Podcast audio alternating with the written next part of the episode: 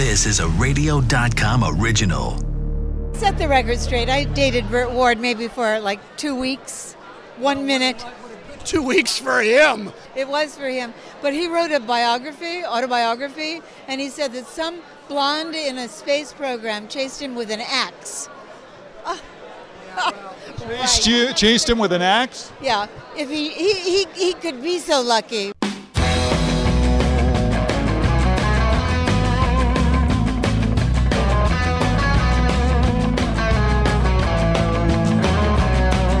Everybody, and welcome to a new edition of the award winning Talking About Cars, where it's all about everybody has a car story, from celebrities to car personalities and more. I'm Randy Cardoon. This week, we continue with part two of my talks with the stars of the original TV show Lost in Space that aired on CBS during the 1960s, and also actor Joey Lawrence, who also was at the Hollywood show near LAX. But first, here we go as uh, our good friend and occasional co host, Hot Rod Bob Beck, joins us for another Talking About Cars news. And we're starting off with the Corvette. When we record this, we are just about the time at the point where Chevrolet is going to introduce the mid engine Corvette. But what we can do is look back at where the Corvette has been. And Bob happens to be a Corvette aficionado. Yes, I am. You and your wife have not one, but two Corvettes, That's right, we do. And, uh, you know, we've got Tupperware cars. Tupperware cars. Well, yeah, you see, we moved a while back, and I packed up the kitchen for her. And in the kitchen, I labeled one of the boxes Corvette parts. And she said, What kind of Corvette parts do we have in the kitchen? I said, Tupperware. They're plastic. Ho! Ho!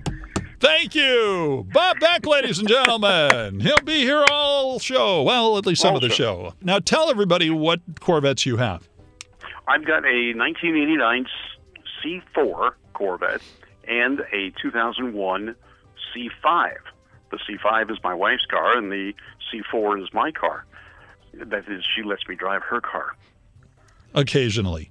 Okay, well, almost all the time now because we got her an everyday car, so I got the hand-me-down Corvette. Now, by C4 and C5, we're talking body design.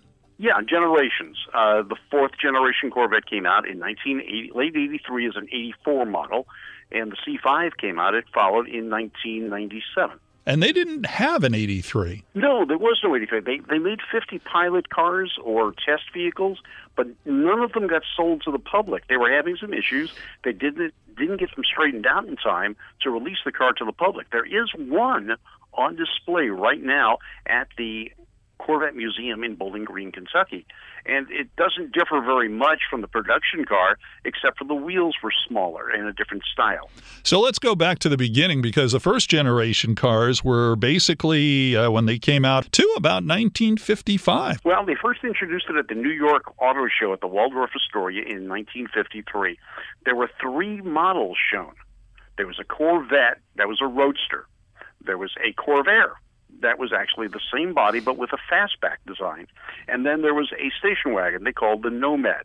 As we know, the uh, Corvair ended up being the compact car coming out in late 1959 as a 1960 model. The wagon, well, that came out as a 55 Chevrolet top of the line station wagon, a two door sport wagon. So those cars never made it to production as Corvette bodied cars, but the Roadster did. And the idea at that point in time was it had a lot of the features that the European sports cars had. It had an inline engine. A lot of the imports at that point in time were coming from Britain. The Jag had an inline, but a twin cam six cylinder. Austin Healey's were still doing well four cylinders. They were in pro- getting ready to go into production on, but the MGs and the Triumphs and such and the Singers all had four cylinders but inline engines. So Generous Motors, in their inst- you know infinite wisdom, said, "Well, we'll do an inline. We've got this one, and uh, let's see. The imports have side draft carburetors. We'll put some side draft carburetors on it, and we'll get 150 horsepower out of that. That was more than an MG or a Triumph had." But not necessarily what Americans wanted in a car that size. The car was made out of fiberglass. They handmade each body. They were hand laid up. They used mat. The guys squeegeed out the, the fiberglass. So it was a six cylinder, the Blue Flame 6, which was the same basic engine that was in the sedans, except for the carburation and a little bit hotter camshaft. They bumped it up in 54 to 155 horsepower, but that still really wasn't enough because the only transmission you could get was a two-speed Powerglide. So that wasn't very sporty. No one drove a sports car then with an automatic transmission. No one even offered a sports car with an automatic transmission. But Chevrolet decided that's what they were going to do. And the, the manual transmission wasn't available until 1955 when they finally came out with the 265 cubic inch V8. Same body style, but just a 265 V8 as the engine. Now, the, the downside to the Corvette in those days, there were no door handles. You had to reach inside to unlatch the door. There was no side windows. So you weren't really weather protected. There were curtains, much like an MG or a Triumph had at that period in time, but not the typical American roll up windows. There were two options a radio and a heater. You really didn't get to choose because they were already there. And if you wanted, you could have any color you needed, except they all came in white and red. So you had a white interior or white exterior with a red interior. Sounds like Ford. you can have any Ford you want and any color you want as long as that color is black. Yeah, and I don't know if it was the, uh, the the sales department, engineering department deciding that white was the only color they were going to have because, you know, first generation fiberglass cars they, they weren't the straightest and they set, tend to settle. And I don't know if the white was intended to hide some of the imperfections in the body or not. But in '55 they had colors, so who knows what their uh, train of thought was at that point in time. So that moved on. And by the way, the Nomad, for those of you who probably already know this, is the fact that that first Nomad design eventually went to Chevrolet in 1955. And Chevrolet said, This is great. I want it. And then Pontiac came around and said, uh, Excuse me, we want one too. And there was this big hubbub at General Motors as to whether or not they were going to get it.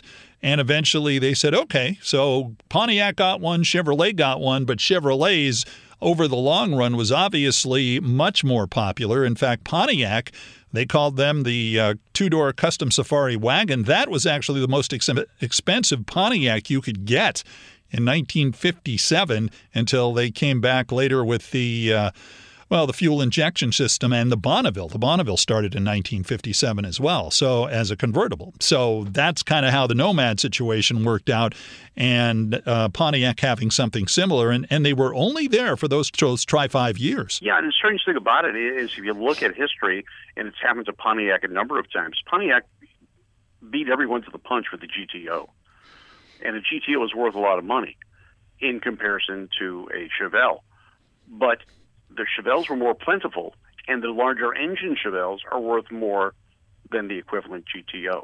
Mm-hmm. Uh, and and same thing with the Firebirds.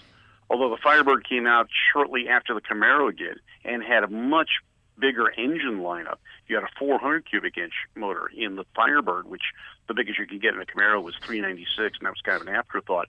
But even the base engine, the Pontiac was an overhead cam six cylinder, where Chevrolet still had the pushrod overhead valve but find a Pontiac Firebird with a six cylinder, and then find one at, at a good, you know, at a high price. You know, see what they're selling for, and they're for some reason uh, the Pontiac just didn't keep up price wise and popularity wise. I think Chevrolet, at, Chevrolet was really though the people's car if you look at it that way. You know, yeah, it was a low price car. The yeah. Pontiac was a mid range car. Right, exactly. Even though they worked off basically the same bodies for years. Yeah, yeah. They were just trim options basically, and then minor uh, uh, tail lights were different and hood ornaments were different. Pontiac had that beautiful chrome strip coming down the hood and down the trunk in some years that would just uh, really look cool. The first generation actually is all the solid axle cars. Ah. So up until 1962, they were all called C1 or first generation Corvettes, and the, the distinction is the solid rear axle. In 1963, with Duntov involved now, they went to the independent suspension. Now, Duntov became involved with the, the V8 changeover to the Corvettes early on when sales were lagging, but the the real C2 generation starts with the 63 Corvette and lasts until 1967. In 68, they came out with the Mako Shark design. And that was the T-tops and the, the sharper lines and looking more like the show Mako Shark that they had that uh, Bill Mitchell had commissioned early on. That stayed in production through 1982 with minor changes. They got the rubber baby buggy bumpers and the bigger rear wheels or uh, bigger rear, rear window. You've driven one of those wheels. before? Yeah, yeah. It is. I had one for a while. I had a chance to do that, and all I remember was how low to the ground I was, yeah. and uh, how my I expected my butt to scrape, if you know what I mean. I mean, we were so low, and, and and now, of course, that would never happen unless there was a real problem with rust or anything. But no, but it was the way you, you, you sat in the car. It was uh, definitely lower than most uh, Corvettes or any sports car at the time. Well, and you really didn't have to worry because fiberglass didn't rust, so you you wouldn't have fallen through. It was it'd be all right. But the, like said, the Mako Shark design stayed in production through 1982 with a lot of changes. They went to fuel injection finally. Corvette stopped the mechanical fuel injection early in the or mid 1960s, then came back with electronic fuel injection, but to meet emissions. And they had what was called Crossfire. It was two throttle bodies set on top of a cross ram style intake manifold on the latter year of the C3 Corvettes. See, I told you, Bob is a Corvette aficionado. This is one of the few times he and I will talk that I'll just shut up and let him go. Wind him up, let him go, and this is mm. fine. Exactly. There we go. Exactly. Yeah, now, and the C4 for- for only the first year had that crossfire. After that, they went to a multi-point or, or, or real fuel injection system with an, an individual injector for each cylinder, and that has stayed and progressed and improved over the years. And then the LS series replaced the Bonneville small block that was introduced basically in 1955. That basic architecture stayed in production in cars, in Corvettes especially, through the LS series engines that came out in the later C3 or C4s and all the C5s and forward. And they're going to continue to use that engine in the new C8 coming out, but they're going to call it an LT2 because it's going to be mounted in the mid section of the car. Yeah, and we'll be Which- talking about a lot about that car when it officially gets uh, introduced, and we'll be uh, chatting about that. I think next week in our uh, next talking about cars. So, so the progression of ch- the progression of the Corvette. Uh, have you been satisfied, and, and some of the people you know in the Corvette clubs, have you been have they been satisfied with the progression of how that car has developed over the years, and how do you think they're going to take to the new Corvette? Well, the, the thing I see, and, and you and I are car enthusiasts. If it's a car, it's got wheels, we love it. And improvement and and changes as cars get older seem to be better. I like every incarnation of the Corvette. Always have. I saw the first Corvette when I when I was a kid. Uh, going to my first auto show, my uncle took me to in 1960 at the uh, Pan Pacific Auditorium here in Los Angeles, and the Corvette, which was at that time was the race car that uh, Bill Mitchell had commissioned. That was real swoopy. It ended up becoming the basis for what was the C2 or, or cars, the Stingrays, and a lot of those body features on it. But that was the first thing I saw walking in the door. And at that point on, I knew what a Corvette was, and I never forgot. Uh, later on in life, I got a chance to drive the car of the year car, which was a Corvette, the C4, and that sold me. I, I, I had to have a Corvette at that point, and I eventually got one a few years later. But uh, you look, you talk to the people, and you and you look on the message boards for the Corvettes, and the average owner of a Corvette now is not young and enthusiastic. They're old and they're set in their ways, and they're one of the biggest Huh? complaints I'm hearing. What? I'm hearing. Well, yeah, I know. I One don't know what you're talking I'm- about. Go ahead. Really, you see there, Jenny? Um, but one of the things I've heard is, well, it hasn't got round taillights. It's got Camaro lights. It hasn't had round taillights in years. But what difference does that make? It's a new car. It is a new design. It has progressed. It is going to be the best GT car on the market. It's going to be it's going to be better worldwide than anything else, and for half the price of a Ferrari a cheap Ferrari. And you're going to be able to have a car that's going to be as good as, if not better, than the best supercars in the world. Hmm. And you got to compare it to a McLaren. You got to compare it to a Ferrari, the uh, Maseratis, and so forth, the Lamborghinis. That's the class this new mid-engine car is going to be in. And that's the really the world too that uh, Yeah. cars are going. Cars are going for what's popular, what's unique, what's Yeah. more stylish, and where the Corvette has been, while it's great, it isn't necessarily where the future is going to be. And I think that's where a lot of people are kind of coming to grips with what's going on here. Yeah, it's not going to be a retro car. Chevrolet has never built a retro Corvette. They've always improved upon and changed the Corvette. Yeah, but they And did the- build a retro Camaro. Yeah, they did. And you and I love that car so much. but the Well, I take my claustrophobia medicine all the time. Anytime Yeah. I get in one, it's it's just completely, oh my god, the roof is too low, and and why why do the side windows? Why are they so? Why are they as big as like little slots that you look through if you're driving a tank? mail slots, that's what they are. You drop the letters through them. Exactly. Yeah, and, yeah, and if you talk to the Mustang guys, you ask them what they think of the new Camaros. They say, "Well, I haven't seen one since second gear." Hello. Woo! But, uh, uh, but yeah, the, the Corvette is a whole new car. There is nothing carried over. There is nothing that emulates a car of the past. And, and the round taillight thing, I love that argument. That is so foolish. If you think about it for a second, that was a Chevrolet trademark, not a Corvette trademark. Starting in 1958, or, or 19, yeah, 1958, round taillights were a norm for Chevrolets the cat's eye on the 59 was different, but when they came back with the the, the 1960 model, they were back to round taillights. Mm-hmm. And every full size Chevrolet until 1966 had round taillights. Corvairs had round taillights. Corvettes had round taillights. It was a Chevrolet design feature, the round taillight. All right. Well, we're going to be talking about that here in uh, future Talking About Cars. Bob, we appreciate you coming by, uh, joining us for Talking About Cars news as we get a chance to take a look back at some of the Corvettes that are uh, certainly exciting and uh, have been uh, big favorites over the years. And of course, the new one's coming up, and we'll be chatting about that the next couple of weeks. Now it's time for part two of our interviews with the original cast members of Lost in Space. Last time, you may remember, Bill Mumy and Angela Cartwright talked with us about some of their car stories. And one thing I asked Bill if he ever piloted the Jupiter 2 and other vehicles from the TV show. He told me, of course.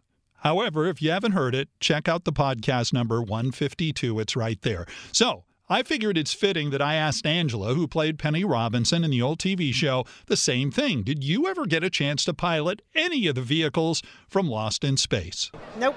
Nope. Nope. Never did. Never did. Why not? Well, I wasn't really old enough. I was only 13. Yeah, but Billy got a chance to drive a bunch of things. But then he was a renegade. That's why he took off ah. without permission. Penny Penny didn't do that. Thank you. Angela Cartwright, obviously a victim of the times. Kind of wonder if Lacey Chabert ever piloted the Jupiter 2 or any of the other spacecraft as Penny Robinson in the 1998 TV show Lost in Space. I don't believe so. All right, now let's move on. The actor that played older sister Judy Robinson, Marta Kristen, also was at the autograph show. Bill Mumy, in fact, suggested Marta join our car conversation. We could talk to Marta about Volvos. She's had Volvos for a long time. You're a Volvo person? I'm a Volvo person. I've had four Really? In a row? in a row. Or Swede, you know. Swede, I'm not a dour Swede. I made the mistake of saying that about my my heritage. This yes, a dour Swede. Sit down. Ever. Apparently, you say things between you three that many don't live down. 54 years of a relationship will do. We have these little touch words, that's all we have to say. Okay, now, just to get this straight, because I didn't read the book, you didn't date Marta. No, I didn't date Marta. He said oh, I'm too old. Ward at the time. you were dating Burt Ward. I, Burt Ward is getting a star on the Hollywood Walk of Fame. That nothing pisses me off more than that. I got to tell you something. Burt Ward was the was was not well liked on the lot. Too. And they discontinued it right before, you know, Danny Thomas ended. And Hamer has a I- star on the Walk of Fame. Where's my star on the Walk of Fame? Rusty Hamer. Oh, he should have a star. I should have a star. Why don't you have a star on the Hollywood Walk of Fame? I'm not the person you should be asking that to because But you realize how you get a star. You well, it is Johnny Grant. I would have gotten one if, if I'd asked for one when Johnny Grant was around. Now I think you just have to have somebody cough up 35 grand and be in something that isn't completely prehistoric. I think it's basically money, isn't it? It is, but I don't. You still have to be approved, and somebody has to cough up the dough. I mean, it's not like I'm campaigning, but when I heard that about Burt, that I got to tell you, Eileen will tell you, I, I was like, what? To set the record straight, I dated Burt Ward maybe for like two weeks, one minute. Two weeks for him. It was for him. But he wrote a biography, autobiography, and he said that some blonde in a space program chased him with an axe. Chased, you, chased him with an axe? Yeah, if he, he, he, he could be so lucky, right? I heard you refer to him as the boy wonder. Hi-oh! Ho! Bam! Zow! Zam! Zowie! Wow! Marta, as long as I have you here, tell me, what was your first car? My first car was a 1957 Ford convertible. It was hot. It was it was mint green and white, and um, it was quite spectacular. I was going to Hollywood Professional School at the time, and To be a oh, n- not to be a, I was. oh, oh professional school because you were an actress. I was yes, an okay. actress, and so I had to go to a, a high school where, you know, there were professional. They they allowed for the times that you would have to be on set, and um, so I I was a bit of a scamp, and um, I we would go to um, what is it Du-par's? I think on Yes. Yes, and uh, yeah, a drive-in. And um, one time, my girlfriends and I uh, glued all of the uh, uh, all of the uh, dishes onto the tray for where the car hop, you know, would come, and and so we. But it wasn't just glue; it was that super kind of glue. You'd mix them, and Yes. yes, it's. Rapscallion, you. We were, and, and so when we watched her shake off, try to shake off the, all of the the glasses and the dishes off of the tray, and she couldn't do it. She looked at us, and we were forever banned uh, from from that restaurant.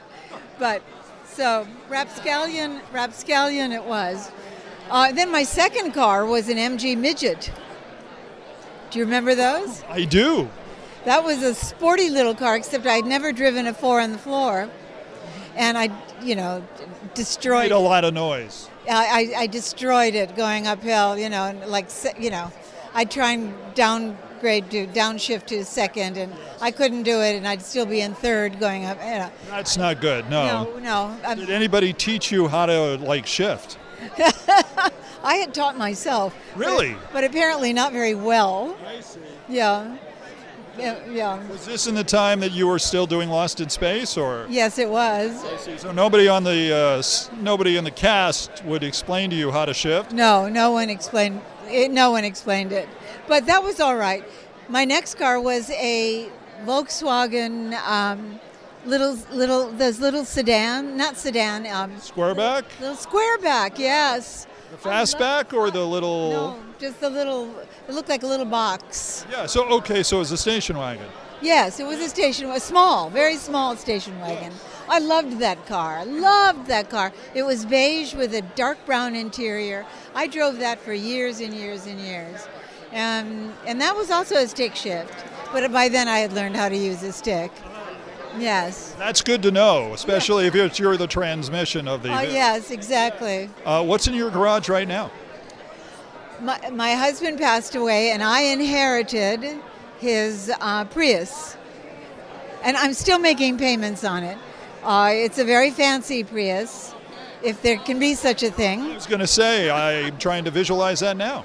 Well, uh, I, I sold my Volvo Turbo, Volvo, uh, for which I got many tickets um, driving, and I, I would fight them, of course. Yes. And I remember one judge saying to me, "You were doing what in a Volvo station wagon?" and that station that station wagon was white, and I called it blanc mange, which means you know it's a white meringue.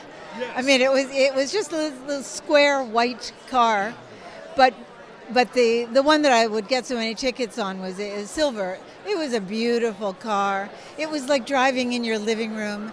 I felt safe. Uh, I, I, felt like I was driving a tank, yeah. and that's what I called it, my tank. Okay. Yeah, yeah. It was a great. It was a great car. Well, speeding in a Volvo and just the art of doing it is probably illegal in seven states. You realize? Only seven? Well, there may be eight. I know there was some issue, you know, down party lines. That kind of My dream is to go to Sweden and go to Gothenburg and buy a Volvo there, a station wagon, and then tour Europe, you know. But uh, I, I, don't know whether they still make them. In I was just going to say, I mean, well, Ford used to own it. Yes. And then they kind of sold it, and I don't remember. Uh, I'm not quite sure who has it now. I haven't kept well, track. We're making them in Mexico. I know for a long time. See, that's just wrong. That's just wrong. How do you have a Volvo and you say it's kind of like having a Mercedes Benz and you like make them in Canada? I yeah, well, or Taiwan or, or Taiwan. Yeah, yeah. No, it's wrong. You're you're right. It's absolutely wrong. But I think my, I'm pretty sure my car, my last Volvo Turbo, was made in Sweden. Yeah, it was a beautiful car, solid. And I sold it to a teenager. God forbid. and I still see it. millennials, like what can yes, I say? And I still see it near me. Uh, it's only a, a, walk away, a walking distance away. So um, yeah, so. My, you still see it, so it's on I your block. It. It's it's near me, and, and my heart beats quickly when I see it. So, do they make any changes, like uh, you know, put super shocks on it, raise it up, and put knobby tires or something? Uh, no, no, they stayed true to it. Yes, indeed. Everybody has a list, the top 10 list of cars you want someday. Now, I'm not going to ask you for 10. Give me okay. two. Give me two. Top cars that's on the Marta Kristen, I want that car someday list. I want a Tesla sedan. Love. I've never seen anything more beautiful. Oh, well, I did see um, last night. Uh, they I w- went to this uh, volunteer dinner, thank you, appreciation dinner. And it was like they had Day, Dick Dale and the Del-Tones playing, and they had an Opel. An Opel? Oh, man. That was a, a, a machine of beauty, made in Germany. Are we talking the Opel GT that looks kind of like a mini Corvette? Yes. Oh, what an exquisite car. Now, I would take that. Oh, I forgot to tell you about my Ford Mustang. Oh, okay, go ahead. 65 Ford Mustang, V8 engine. It was so fast that I would constantly be getting, uh, you know, uh, burning tires and, and um, no. So that, basically, you, you're a speed demon in that car. I was. I, it was a dangerous car for me. I forgot about that one. That was the 60s. So yeah. that was also while you were on Lost in yes, Space. it was on. It was while I was on Lost in Space. You got yourself into all sorts of trouble with money from I, Lost in Space, didn't I you? I did. I did. I should not. I should never have had that car. But uh, yeah, it, uh, yeah, especially in in in uh, rain, because you know with that much power in a, such a small car, you fishtail like crazy. It was a dangerous car for me. How long did you uh, have that car? Oh, only a couple of years. I decided it was too dangerous. What did you trade it in on? I believe I traded it in for the Volks, Vol, Volkswagen. Oh, well, that's a come down right there. A, but I sort of felt, I said, no, I have to change my car. But frankly, that was probably not. That was frankly probably not as safe as as as the the Ford, the Mustang. But you know, it is what it is. Well, you are a thrill seeker, Marta Kristen. I just uh, you uh, you with your vehicle. So, of all the cars you've had, if you had a chance to get one back, what would it be? Well, probably the Ford Mustang. Yeah. You know, there's only a few of them around. You could probably get one. There are only a few. I'd probably go back to Detroit. That's where I was grew up, you know. So the the city of cars. Actress Marta Kristen, who played Judy Robinson on Lost in Space. Now it's time to switch gears and change the channel and talk with actor Joey Lawrence. You know Joey. You may remember him from the TV show Blossom. He also was in a show called Brotherly Love, where he co-starred with his younger brothers Matthew and Andrew, where they played what else? Brothers. And most recently was in Hawaii Five-O, which also happens to star Andrew as uh, one of the guys who dealt with forensics. Joey's a busy guy. He has five projects underway, according to IMDb. In fact, I caught up with Joey, and I started off with the first vehicle he was allowed to drive. Not his first car, but the first vehicle. And he brought up a rather unique one. First car, well, my very first car was the uh, family um, Pontiac Trans Sport minivan which was uh, well ahead of its time and honestly should have never existed. Uh, it had that cab forward design that was uh, absolutely insane. You could actually put a mattress in the space between the steering wheel and the front of the windshield. Um, hideous design, but at the time, man, we thought that was, and we had the we had the um, the sport model, so it had all that body cladding, you know, that was clad in white with the white wheels. And at the time, I mean, 1992, this this thing was like the bomb, right? So, but I didn't want to drive it. I was forced to drive that, um, and I had to drive that for six months before I could get my own car. The first car that I bought was a 1993 uh, 300ZX twin turbo Quite a difference. with the T-tops, black on black with the Bose sound system, and it was insane. So this was the first car you drove was actually the folks' car. It was, it was my it was the family minivan. Yeah, did. I, my mom made me do that, get my feet wet. Um, I had to drive that to the mall. It was humbling, and uh, you know I did it because I was able to drive by myself. But that was it was crazy for six months. Yeah, yeah. So was that the first car you were able to buy with uh, paycheck from whatever TV show you were on at the time? For sure. Yeah, yeah. And then I had several and went through a ton of cars, and I've had several cars. But that was the that was the first one. So what do you have in your garage right now? Right now, uh, I have a, uh, a G63, a new G Wagon, which is great. The new redesign. Finally, they made it right. I've had several iterations of the G Wagon over years. This one is finally drives like it should, like an S Class. You know, they widened it, put the whole body suspension of the S Class. It's got all the screens now. It's gorgeous. The interior is amazing, super fast. Um, I have a Dodge uh, Challenger Hellcat, which is really cool, really amazing. It's um, it's great. It's Destroyer gray. It's that that that that navy gray, that battleship gray. Um, I have a uh, 1967 Camaro SS, which is great. Uh, 26,000 original miles on that. Um, it's How do you keep it at 26,000 original miles? Don't you want to drive it? well, I've driven it, but it had like 24,000 when I had it, so I drive it, but sparingly. That's got to be hard, though. I mean, because do you want to take it to car shows or whatever. Of course, yeah. I keep it. I keep it to myself, but yeah, no, I, I do I do drive it. I, I just like to look at it. I'm a big Matchbox car guy. I was, and then I was a Bburago car guy, you know, and then I you know, and then I moved up to full size cars. But uh, it's just fun to look at. You know, it's so pretty and nice, and so you know, Okay, so do you still have your Matchbox cars? I have them in storage. Yeah, I do. So, so do I. Yeah, and I have it this. Not only are they in the cases, but the more valuable ones, like you know, like the Coupe de Villes and the Cadillacs. They made very rare, very few Cadillacs. But I grew up, and my parents always had Cadillacs. So we had the uh, we had like an '83 Eldorado Coupe, white with tan. They had a, a '78 uh, uh, uh, Brougham d'Elegance Coupe Silver, the big one, the two door that was like the size of basically a small, you know, truck.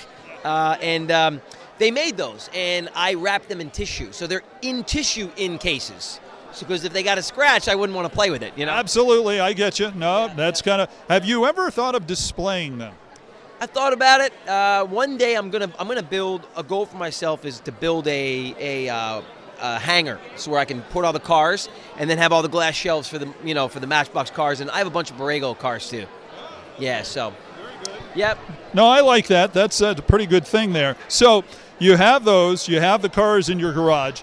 Is there any car you talked about having a bunch of different cars? Is there any car that you used to have that someday you'd like to get back? Kind of the one that got away.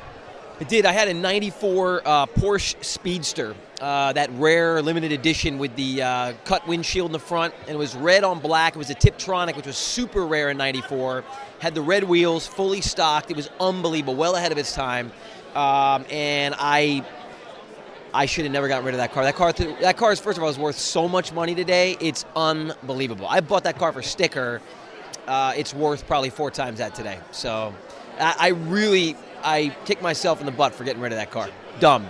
And I also had a, I, I, I had a 2003 uh, Alpina Z8, which was uh, silver over red, again, automatic, super rare. That car, I got it for window. That car's worth.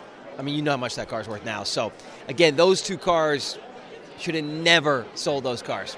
So, Why did you sell those cars? dumb, you know, got bored. Oh, I'll switch it out, get something else. But you, you, you look back and you go, those are those are collectors. You should never got rid of them. Where did you get your love of cars? I have no idea. My nobody in my family really shares that passion, but I. My mom was the one who told me at two, three years old I could tell a car by a door handle or a back bumper. She, they'd show me the rear corner of a car, and I could tell you if it was a Chevy or a Ford, or I could just tell them. And I was obsessed with cars ever since I can remember. I have no, I had no idea why. Okay. Everybody has this, the list.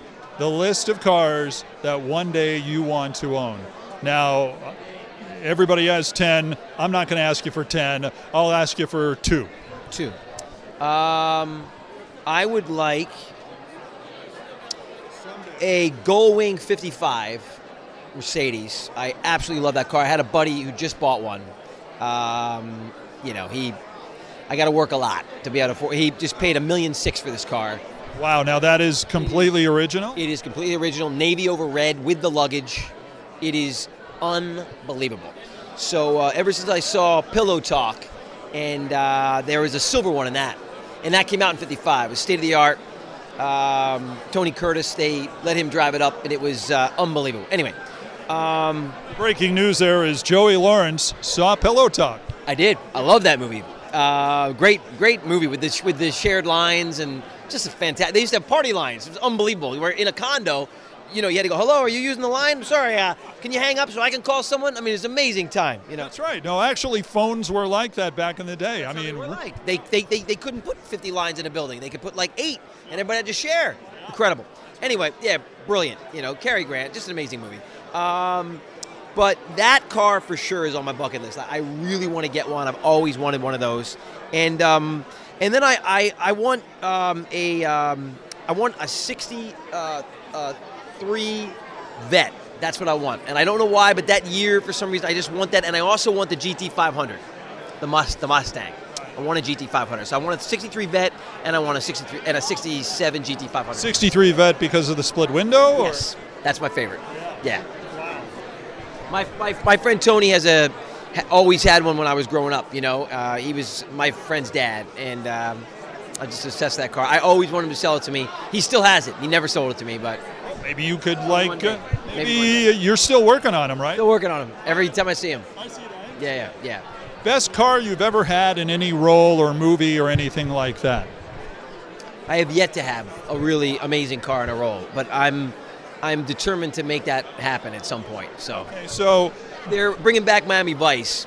So um, you got your name in for that? Heck yeah, man. And um, so, whatever iteration of the Testarossa or whatever the heir apparent to the Testarossa um, that they put in that, that, you know, that's my goal is to drive that in that car. Actor Joey Lawrence. Hey, thanks for listening. And if you like our show, let me know on social media. And please share our show on Twitter, Facebook, and Instagram. And also subscribe. That way you know when a new episode's coming up. It's absolutely free. Leave a comment. And if you're on iTunes, rate us and review us. Thanks in advance for helping our podcast grow. Our website is talkingaboutcars.net. Until next time, I'm Randy Cardoon. Join me as we have some fun talking about cars.